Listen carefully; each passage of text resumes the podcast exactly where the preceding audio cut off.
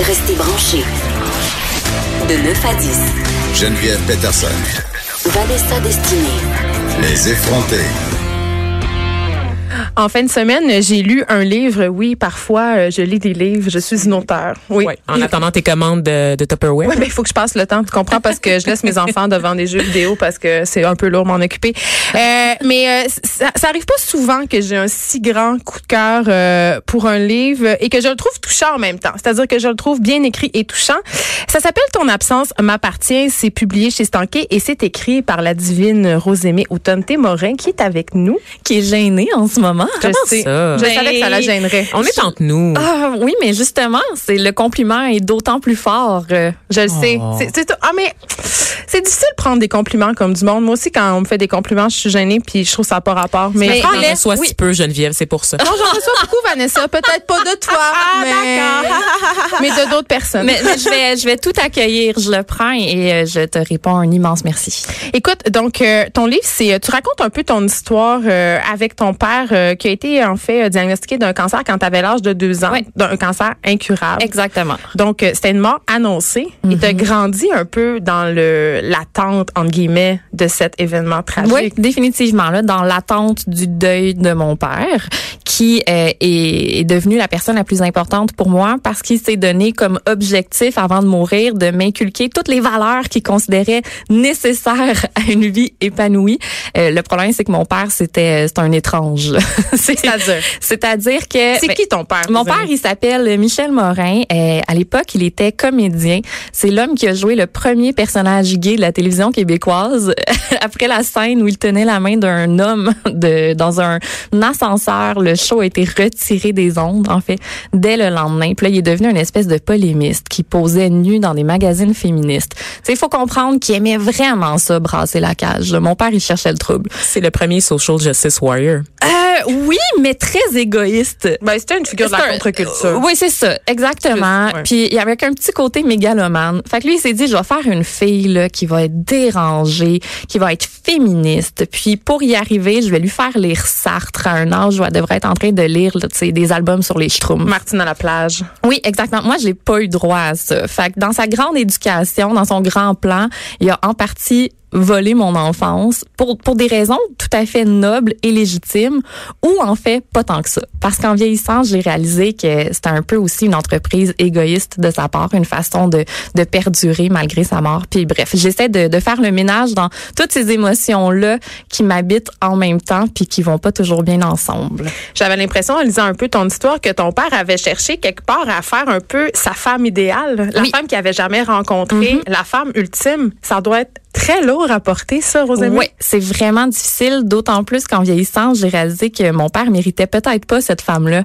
Que si mon père avait pas trouvé la femme parfaite, c'est peut-être parce qu'il était pas parfait. tu sais. Ben, Mon- oui, parce que tu racontes que ton père, avant toi, euh, il y a eu, euh, je sais plus combien de familles. là, Moi non plus. c'est ça. collectionnait les amantes, en oui, fait. puis il y a- il y a eu euh, deux ou trois enfants. En fait, euh, les, les, les avis divergent là, à cet effet, mais il y a eu deux ou trois enfants qu'il a abandonnés par le passé.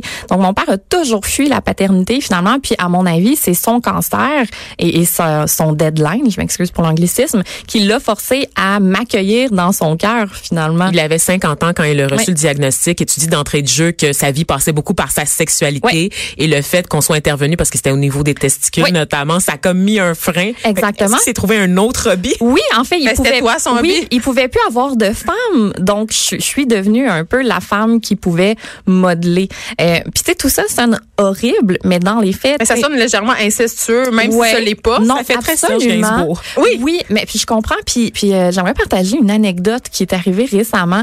Quand euh, mon livre est illustré par Mathilde Corbeil, une illustratrice formidable. Puis quand on m'a envoyé le dessin euh, qui représente mon histoire dans le livre, j'ai fait mon Dieu, on dirait que j'ai déjà vu ça quelque part. Puis là, j'essayais de comprendre. Puis là, j'ai eu un flash tout d'un coup. Chez mon père, il y avait un grand tableau, une affiche de l'opéra Pygmalion. OK? Puis sur euh, cette affiche-là, c'est une jeune fille avec euh, un homme qui tend un ballon. Puis là, je suis mon Dieu, mais c'est incroyable, comment ça se fait qu'il y a ce lien-là? Puis c'est quoi donc l'opéra Pygmalion? Et là, j'ai googlé pour découvrir que c'est euh, le, un mythe finalement où un sculpteur tombe en amour avec la femme qu'il est en train de sculpter parce qu'elle est parfaite puis elle est euh, à sa mesure finalement. Dieu a fait l'homme à son image aussi. Hein? Oui. On a prélevé une cour d'Adam. Oui, mais donc, mon, oui, mais donc mon père était quand même conscient, je crois, de ce qu'il était en train de faire. Puis, euh, puis ça n'a pas juste des mauvais côtés là. Je pense qu'il m'a donné d'excellentes valeurs, mais j'aimerais juste me réapproprier mon identité. Puis pour y arriver, j'ai rencontré des gens qui euh, ont aussi grandi dans l'attente du deuil et qui sont arrivés à faire euh, le ménage là-dedans. Ben c'est ça, parce que euh, évidemment dans ton absence m'appartient, il y a ton histoire, mais il y a pas seulement la tienne. Tu y vas euh, de quelques portraits justement de gens qui ont eu à vivre des deuils, des grandes pertes aussi, des pertes d'identité aussi. Là, c'est pas seulement des pertes d'être cher, ça Non. peut être des agressions et tout. Raconte-moi un peu pourquoi tu as décidé de faire des portraits, puis comment, parce que tu as rencontré plusieurs personnes qui sont pas nécessairement, qui se retrouvent pas tous dans le livre et tout. Ouais. Pour moi, euh, ben, premièrement, je l'assumais pas de raconter juste mon histoire. Oh, t'as le syndrome de l'imposteur de Ben, l'écrivain. C'est vraiment un grand syndrome de l'imposteur. La psychanalyse était trop grande, puis à un moment donné, t'as choqué. Ben non, au contraire, parce que le fait de rencontrer des gens, je pense que ça m'a amené plus loin Ouais. dans ma propre réflexion. Mais d'emblée, euh, je trouvais pas que c'était légitime de me raconter juste moi. Je considérais pas que, que ben, je trouvais ça narcissique. Pourtant, t'es une milléniale, t'es pas juste centrée sur Franchement, franchement.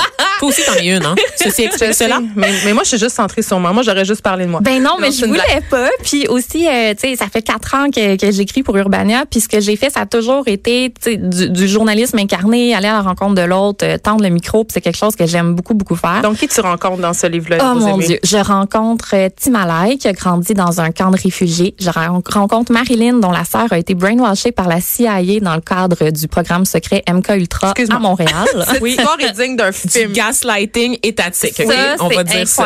La même. CIA, dans les années 60, euh, finançait des programmes de brainwashing un peu partout dans le monde parce qu'ils voulaient euh, s'emparer des communistes. Puis un des chercheurs qui travaillait là-dessus était à Montréal. à au- l'hôpital Royal Victoria, Oui. affilié à l'université McGill. J'ai beaucoup lu ça. Parce que c'est comme des super espions qui essayaient de créer, en fait. C'est incroyable. Puis il utilisait beaucoup, malheureusement, euh, des femmes en dépression postpartum ou avec des troubles légers de santé mentale. Puis On leur euh, envoyé, là, Oh, ouais, ouais. Émile aussi. doute. Et vous en seriez ressorti comme la sœur de Marilyn en disant que vous, avez- vous- vous- votre famille n'était pas votre famille. Ouais, parce qu'il que faisait un vous aviez un nouveau nom. Ouais, il effaçait complètement les mémoires des C'est gens. les techniques de torture de la CIA qu'on voit à qui Guantanamo. perdure aujourd'hui. Mm-hmm. Absolument, il y, a, il y a des essais formidables là-dessus. C'est- C'était le début finalement d'une aventure, euh, si on peut appeler ça comme ça, qui euh, se poursuit. Euh, je rencontre aussi euh, Christelle, qui a grandi avec un grand, grand secret de famille. puis quand elle l'a appris, ça a changé complètement son identité. Il y a Guillaume aussi qui, dès sa naissance, a appris qu'il perdrait la vue avant euh, sa trentaine. Donc, il lui... essaie de s'approprier ce deuil-là, qui, qui est, je crois, le plus terrifiant dans le livre. Là. En tout cas, celui qui, moi, me fait le plus peur. Euh, je rencontre des meilleurs amis qui ont grandi dans une école aussi où il y avait des vagues de suicides.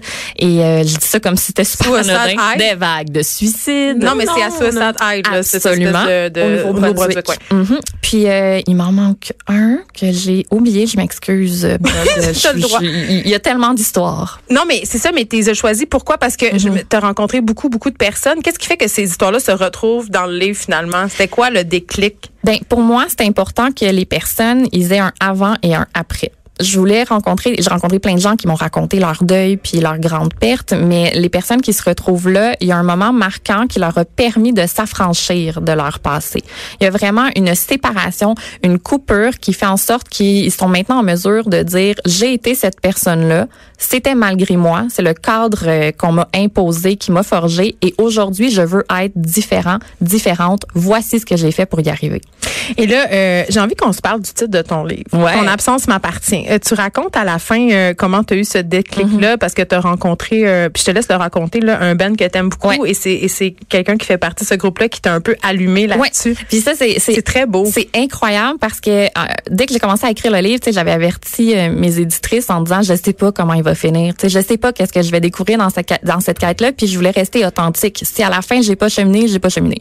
Mais euh, j'ai fait une entrevue avec le groupe Free Chatterton que j'adore, qui est un groupe français. Puis le, le chanteur, je venais juste là de finir de rencontrer tout le monde. Là, je commençais à écrire. Puis le chanteur m'a parlé de sa vision du deuil en disant que finalement l'absence de quelqu'un, c'est euh, t'as deux options. Tu sais, tu peux ignorer ce vide-là, faire semblant qu'il n'existe pas, le nier, ou tu peux le remplir de lumière, en faire un mausolée. Puis quand il a dit ça, ça m'a tellement marqué, puis je suis tombée comme en hypnose avec une chanson du groupe qui s'appelle Souvenir. Et puis là, il y a cette phrase-là où il dit, tu sais, ton absence m'appartient. Puis quand euh, j'ai réalisé ce que j'écoutais, en fait, puis la vision de l'auteur de la chanson, j'ai compris que la clé se trouvait vraiment là, sous mes yeux depuis plusieurs mois, en fait. Puis est-ce que c'est ça que tu voulu faire avec ce livre-là, faire de la lumière avec du vide? Ouais, tu sais, je sais que quand j'en parle, ça a l'air euh, super euh, sombre et difficile, mais c'est c'est une forme d'hommage. Je pense que ce livre-là contient beaucoup, beaucoup, beaucoup d'amour puis un petit peu de frustration. oui, mais, mais justement, tu sais, c'est un peu, euh, bon, je vais pas dire le gros mot thérapie, mais quand même, il y a quelque Oh, dans ouais. l'autofiction, il y a toujours un peu. euh, On se comptera pas de menterie, là. oui, c'est ça. Est-ce que tu as l'impression que tu as réglé quelque chose avec ton père? Ouais. Ouais, ouais, vraiment, vraiment. Je pense que j'ai réussi à faire la paix, en tout cas avec une bonne partie de son héritage. Hmm. Écoute, euh, je leur dis là, j'ai vraiment aimé ça. A- Allez lire ça. Ça sort aujourd'hui, c'est Oui. ça? Même s'il neige là, Euh, allez à votre librairie de quartier Oui, à pied. comme Geneviève qui a choqué ton lancement hier. Ah, mais j'y ai écrit pour lui dire en plus. Je suis Mais il vraiment y a, mais il y a pas de problème. Mais euh, est-ce que c'est un bon présage, lancer un livre une journée où les Ben, bibliothèques sont fermées? Je sais pas, mais moi j'ai lancé la déesse des mouches à feu alors qu'il y avait une grosse tempête de neige puis ça a bien été. Fait que je pense que c'est un bon me rassurer. Les filles de Caleb, on disait hier que Oui, genre, il y avait toujours des accouchements dans les tempêtes de neige. Donc, t'accouches de ton livre. La neige, la neige, c'est une, c'est une bonne affaire. Merci. Donc, on rappelle le titre de ton livre aux amis Autorité Morin, Ton absence m'appartient, c'est publié chez Stanké et j'aurais envie de dire, garoche chez vous. Merci tellement. Ben, merci à toi d'avoir été là. Merci à tout le monde de nous avoir écoutés. On rappelle que vous pouvez aller liker notre page Facebook qui est nouvelle, la page Facebook des effrontés. On se retrouve demain de 9 à 10.